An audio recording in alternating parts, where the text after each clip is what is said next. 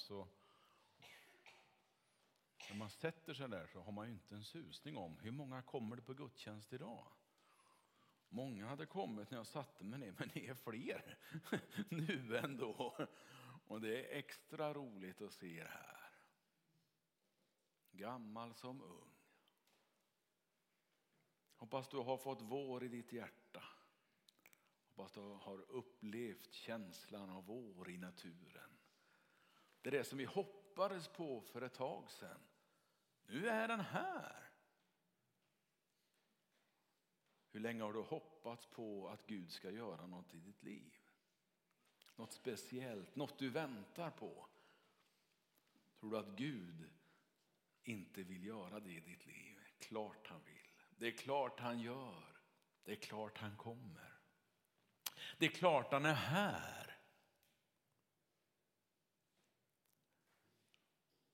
Tack för starten av gudstjänsten med Gud. Att låta Gud få vara den han är. Det tar jag med mig hem idag. Tack. Men jag skulle vilja skicka med dig någonting jag också, om det är okej. Okay. Jag har gått och funderat på när församlingen ber. Vad händer då?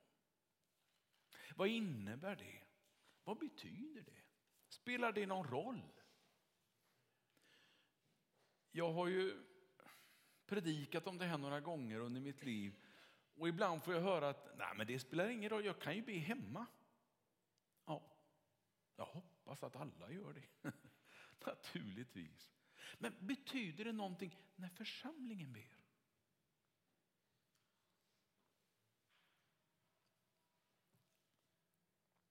Jag har naturligtvis inte det fulla svaret på det, men jag har några, några bibelord som jag skulle vilja dela med dig så småningom. Jag vet hur det är att ha fyra barn. Eh, ett arbete, om inte fyllt med stress, som är mycket tid, som kräver mycket. Jag vet att det inte är enkelt då att finna tid för att plöja i boken. Att det inte är enkelt då för att finna tid och söka sig till en vrå där hemma eller ute i skogen eller vad det nu kan vara, där man får prata med Gud lite grann.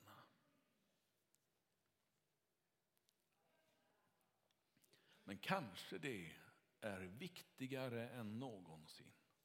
Mitt i vår stress, mitt i vårt jäkt, mitt i vår komplicerade livssituation som vi alla är en del av, att då ta tid för Gud. Ibland kan det hjälpa att göra rutiner utav det. Att bestämma stunder, bestämma platser. Och ibland så är det mycket bättre att, att inte bestämma en speciell plats. För du kanske inte är på samma plats två dagar i rad. Du kanske inte har en chans för det. Nej, men låt inte det hindra dig att hitta tid att be och läsa din bibel. Det här är kanske någonting som man måste välja. Någonting man måste vilja. Det kanske inte räcker att gå på feeling. Vi får ju feeling när vi ska ha glass, eller hur? Jag kan ju se hur ungarna det bara lyser i ögonen på dem. Ska vi ha glass? De får feeling. Jag vet inte hur ofta pingstkyrkan i Tibro får feeling och be. Men vi kanske skulle behöva ha det. Eller också behöver vi bestämma oss för att det ska jag göra.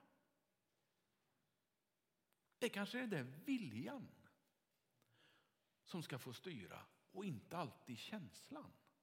Inte alltid det där om jag hinner. Jag kommer om jag kan. Ni vet väl om, om den här som, som sa att han älskade sin, sin tilltänkta hustru så mycket. Han kan gå genom eld och vatten för henne. Du, jag kommer på torsdag om det inte regnar, sa han. Och det, är liksom, det, det är lätt att det hamnar där någonstans. Va? Men jag skulle önska att det här blir och är, jag känner ni ju inte riktigt hundraprocentigt än, en församling som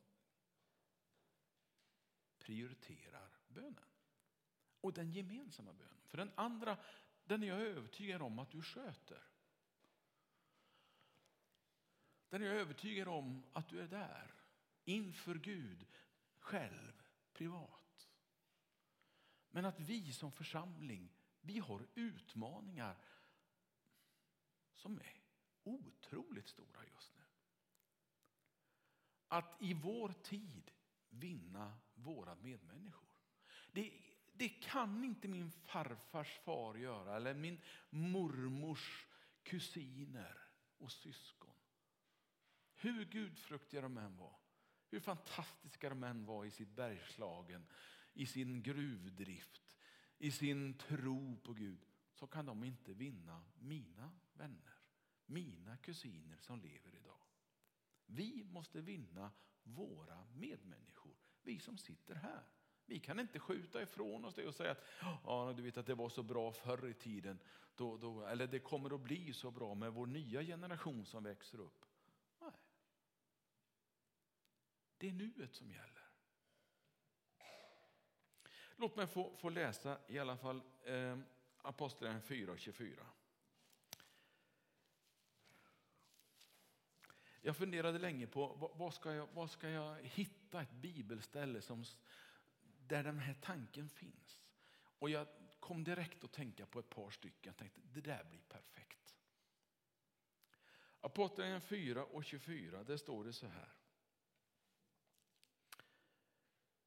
Ja, jag vet inte, känner du till berättelsen? Jag kanske ska dra den lite enkelt. För Det är bara en enda vers vi ramlar in i och det kan man ju undra, vad är det för sammanhang? Jo, sammanhanget är att Petrus och Johannes i början av den nya kristna kyrkan och församlingen och framgångarna så möter man också motstånd. Och Petrus och Johannes, två av apostlarna och lärjungarna, de hamnar inför en domstol som kräver att de ska lugna ner sig lite grann. Att de får inte fara omkring på gator och torg och predika Jesus hur som helst, för det är inte bra. Och de säger att du, det där bryr vi oss inte i, vi har ett uppdrag så vi tar vår Herre och Mästare, vi kör.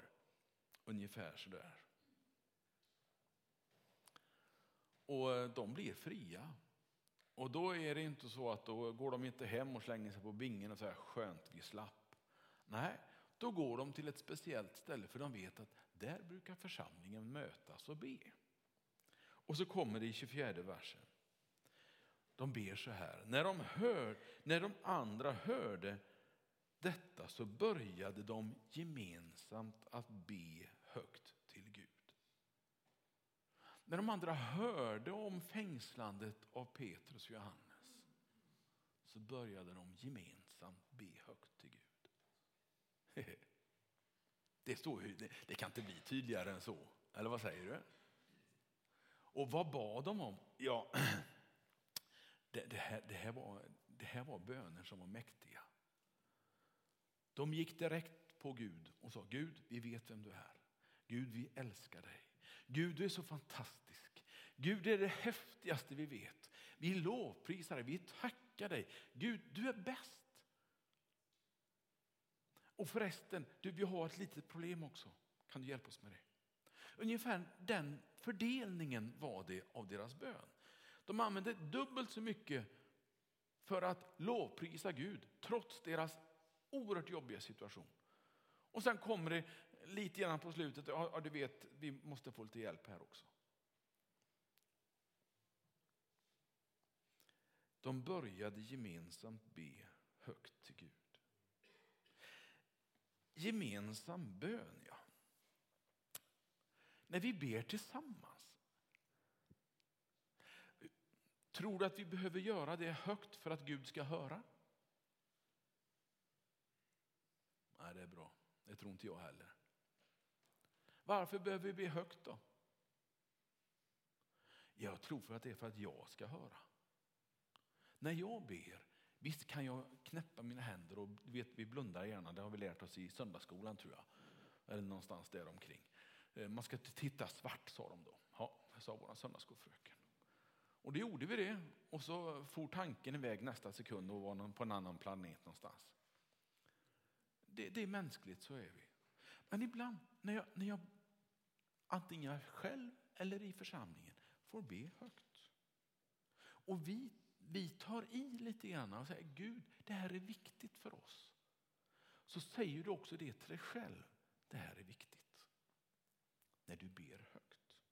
Jag är inte säker på att vi ska ha någon volymknapp som vi drar upp när vi ber. Det, det är inte där skon klämmer. Jag tror faktiskt inte det. Utan det är att be tillsammans. Det är där som, som Gud vill påminna oss.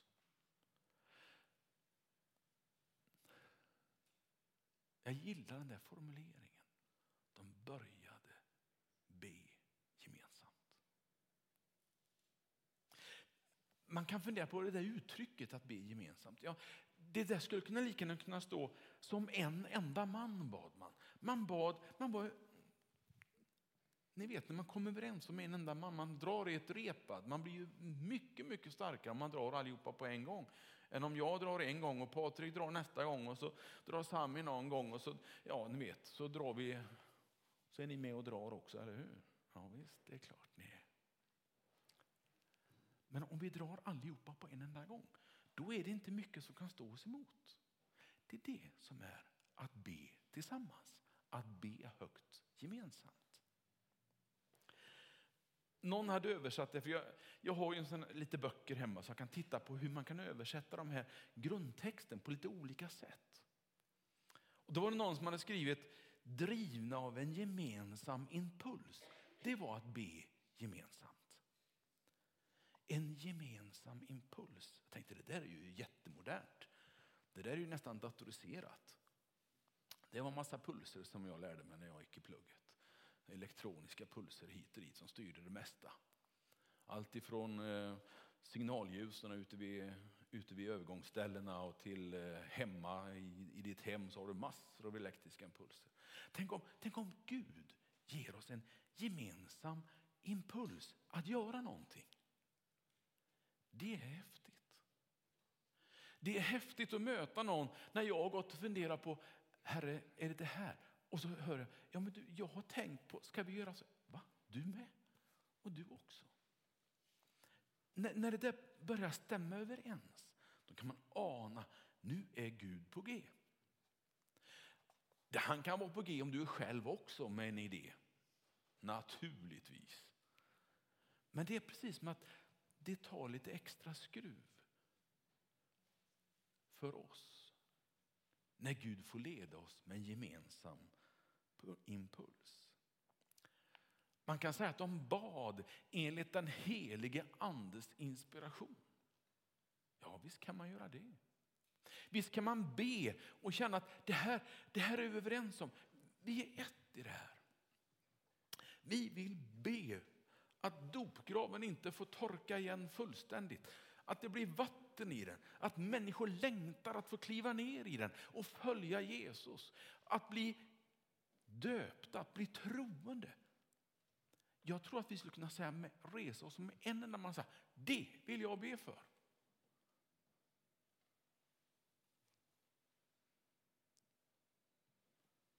Är det så? Bara kolla så ni är med. Eh.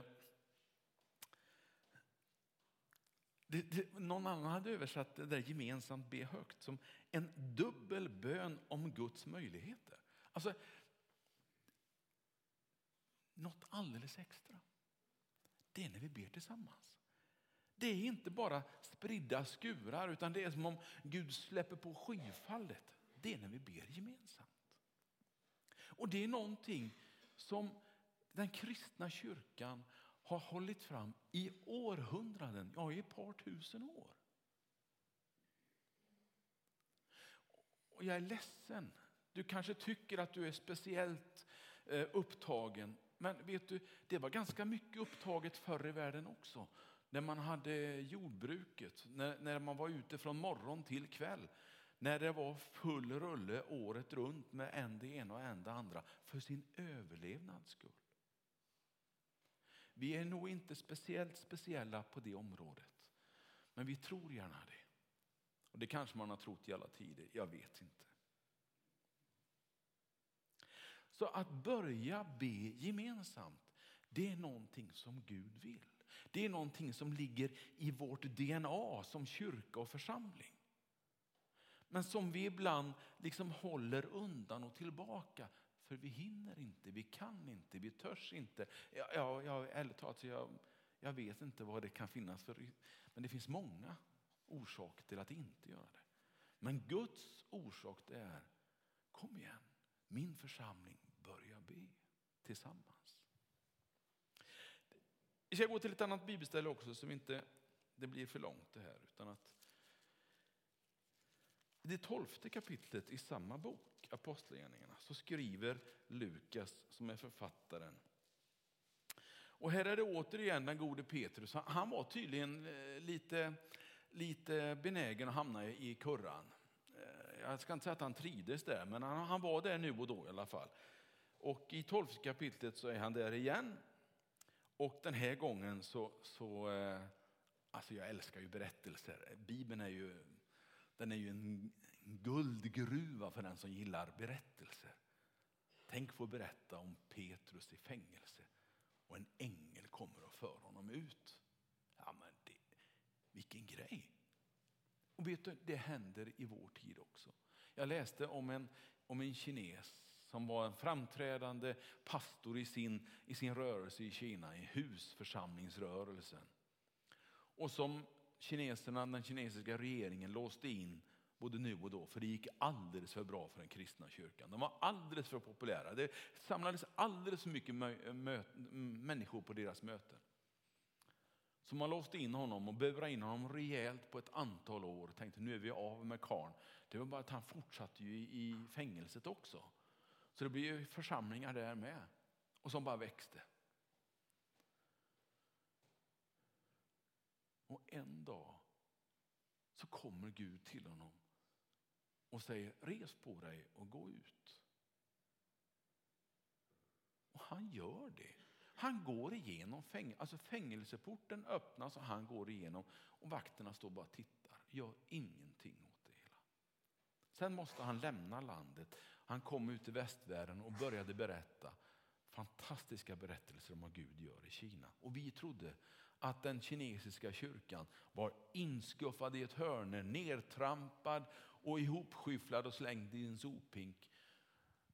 För det var ju så man sa ifrån officiella Kina. När han kommer ut och berättar så är det en levande Guds församling som verkar i Kina.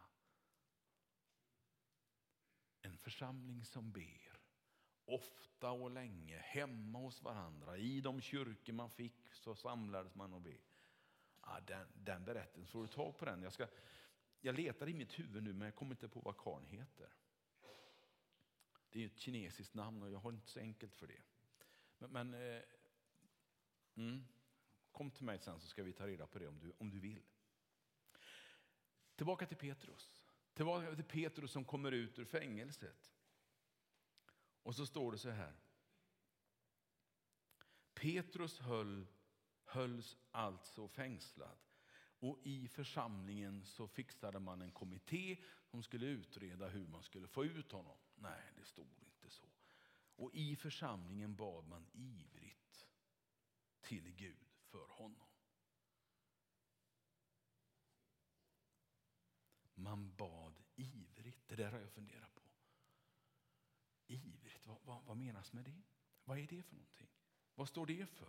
Jo, man bad uthålligt.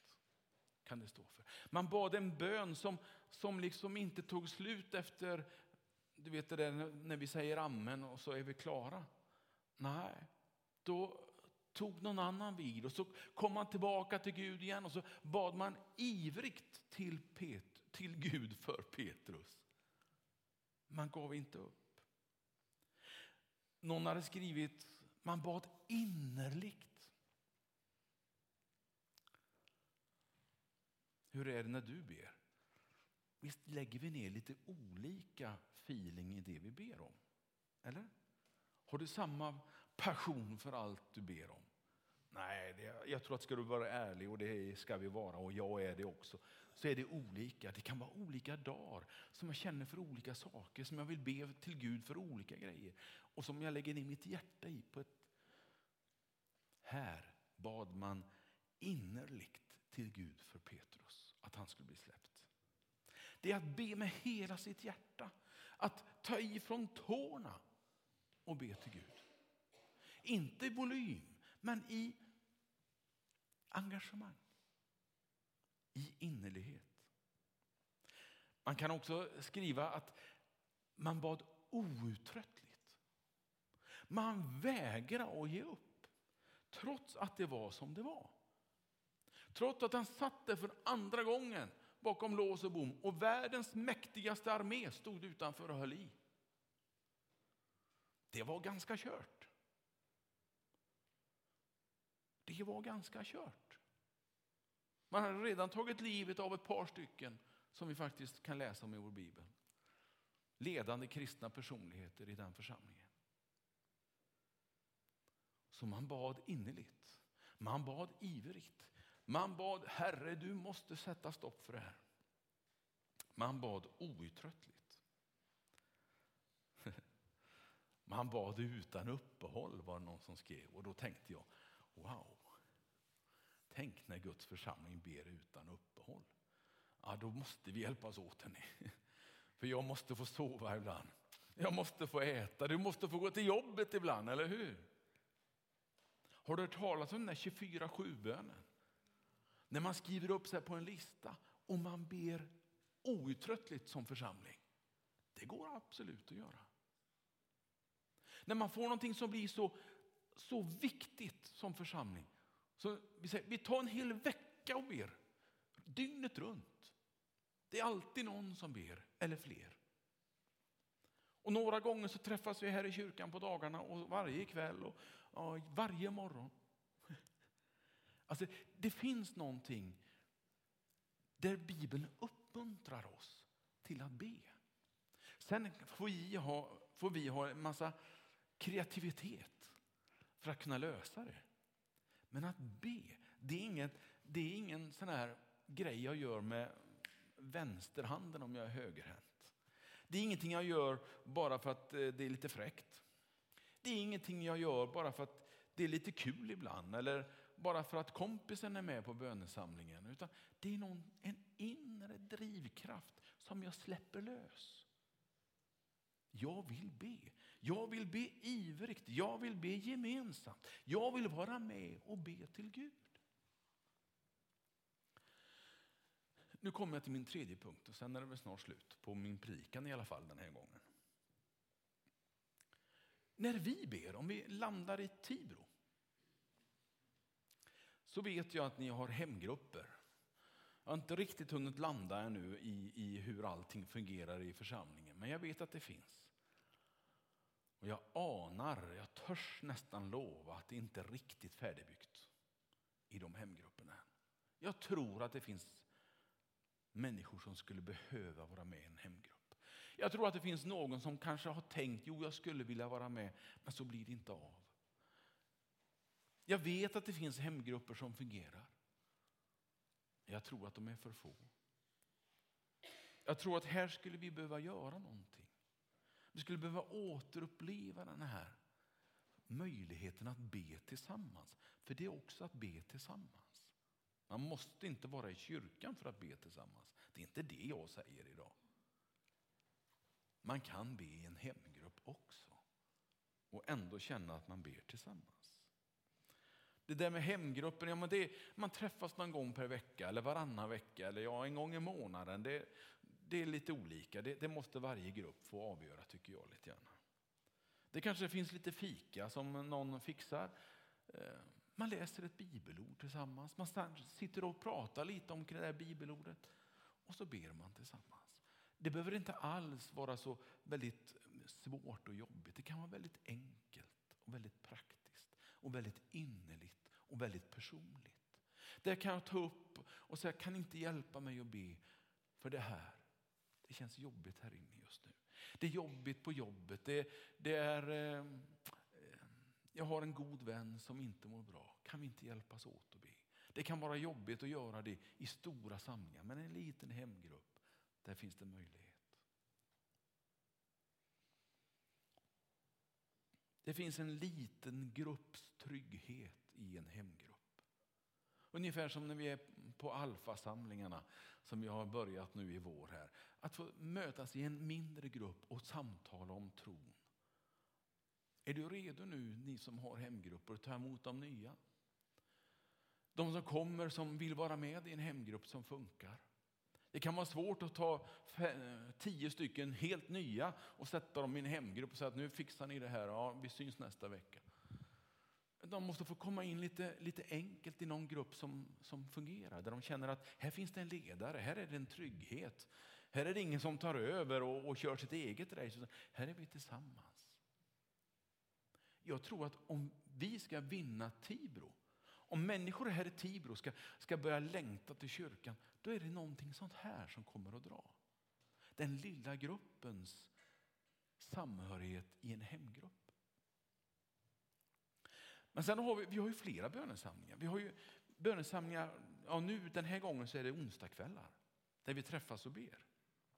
Ganska så traditionellt bönemöte. Jag har varit med på några stycken i mina år tillbaka. Jag tycker jag känner igen hur vi gör. Vi, nu har vi liksom med någon som spelar dragspel och vi sjunger lite tillsammans och så ber vi och läser Guds ord. Vi läser just nu i eh, Markus evangeliet. Vi läste kapitel 8 i onsdags och ska läsa kapitel 9. Och sen är det någon som säger någonting, det måste inte alltid vara jag, kan vara någon annan som har en kommentar. Och sen så ber vi tillsammans. Jätteenkelt egentligen. Det krävs inga som helst förkunskaper i kristen historik eller i kristen teologi på något sätt. Det går alldeles utmärkt att vara med, bara som man är. Sen har vi den här terminen haft lite gudstjänster och bönesamlingar på kvällstid, på söndagarna. Det är lite nytt, det är lite ovant för oss alla kanske, men varför inte? Varför inte mötas och ha en samling där man får gå runt i kyrkan, där man får röra sig och be, där man kan få gå och sätta sig här vid dop. Alltså jag har en väldig förkärlek för dopgraven, jag vet det. Men det, det, det är någonting väldigt vackert över människor som bestämmer sig för att följa Jesus. Och att få sitta här vid en söndagkväll och knäppa sina händer och säga Herre, jag längtar. Att människor ska få komma hit bli troende, få uppleva Jesus i sina liv. Och Herre, om det är gamla eller unga, jag vill se dem här. Sänkas ner, det gamla är borta och uppstå igen i ny härlig gemenskap med Jesus Kristus. Jag vill sitta här och be om det. Jag vill gå runt i kyrkan, jag vill ställa mig ner vid, vid ljusbäraren som vi har här i kyrkan. Tända ett ljus och så be, Herre, vi behöver ljus i vår tid. Kanske det är du som ska vara ljuset. Men vi tänder ett i tro. Ljusbäraren måste få leva. Vi brukar gå upp här på estraden ibland och jag har lagt lite sten här. Och, och så kan vi liksom symboliskt få lägga av en börda. Ta en sten, lägga upp på det här bordet som det står ju normalt här uppe, eller hur ni känner igen och så lägger man en sten på altaret, vid korset och så säger man, Herre ta hand om det här nu. Jag orkar inte. Jag kan inte. Jag har inte förmågan att lösa det här. Men Herre, ta min sten. Och jag har sett människor, tårar gå fram. Jag har sett människor som kommer fram till, vi brukar ställa en stol här, en helt vanlig stol. Och så säger vi, den som vill får komma hit, sätta sig på stolen så ber vi till Gud tillsammans för den personen. Så gör vi på onsdagskvällarna också. Och det är ju frivilligt. Det är ingen som flyger på någon och säger nu ska vi be till Gud för det. Utan du kommer och så lägger vi vår hand på och så ber vi. Och du vet, det händer grejer. Jajamensan. Jag lovar ingenting. Jag lovar inte att jorden ska liksom, vet, omvälvas bara för det. Men det finns någonting i när församlingen ber. Det finns en kraft att utlösa när församlingen ber. Har vi inga bönämnen? Säger du. Ja, du, vi har massor.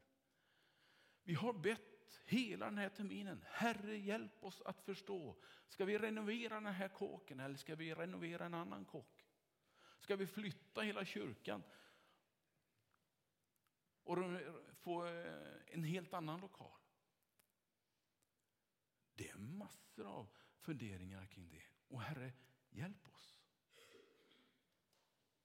Jag, jag skulle bara vilja inspirera dig egentligen till att be tillsammans med oss. Till att kom. Det är inget speciellt flashigt. Det är inte något speciellt vackert. Det är samma gamla pastor som du har haft nu ett halvår som är med på bägge bönesamlingarna. Så det är inget speciellt med det. Det är inget speciellt med lokalen egentligen heller. Och vår Herre är ju densamme. Jag ser ingen skillnad på honom heller. Men jag tror att när vi möts i bön, lite envetet, uthålligt, lite trots i fall, i alla fall. Liksom. Jag tror att det börjar hända grejer då, i ditt hjärta först och främst. Du som kommer, du riskerar att få en förvandling. Det riskerar att hända någonting i ditt inre. Ta den risken, för det är Gud som förändrar och förvandlar. Välkommen nu mina vänner att mötas upp på onsdagskvällarna klockan sju eller på varannan söndagkväll, i söndag, nu ikväll till exempel klockan sex. En timme ber vi. Nu har jag tagit en hel predikan bara för lite reklam. Men det är inte för vad som helst. Det är inte för mig, det är inte för någonting annat än att jag önskar att vi ska få uppleva Gud. Och när vi ber, då händer det. Gud talar i hjärtat. Gud påminner om saker. Man går aldrig riktigt säker och trygg i att det alltid är som det har varit. Rätt vad det är. Rätt vad det är. Så händer det saker. Herre, innan jag börjar upprepa mig och dra predikan en gång till så vill jag säga mitt amen till det här och önska Herre att du låter det här få sjunka ner i våra hjärtan. Att du Herre planterar det i våra hjärtan så att den där viljekraften kommer att finnas. Att i alla fall vara med och be på olika sätt. Herre, alla kan inte göra allt jämt, men Herre, vi tror att när församlingen kommer tillsammans så välsignar du, så är du där. Och därför vill vi tacka dig, därför vill vi lovprisa dig.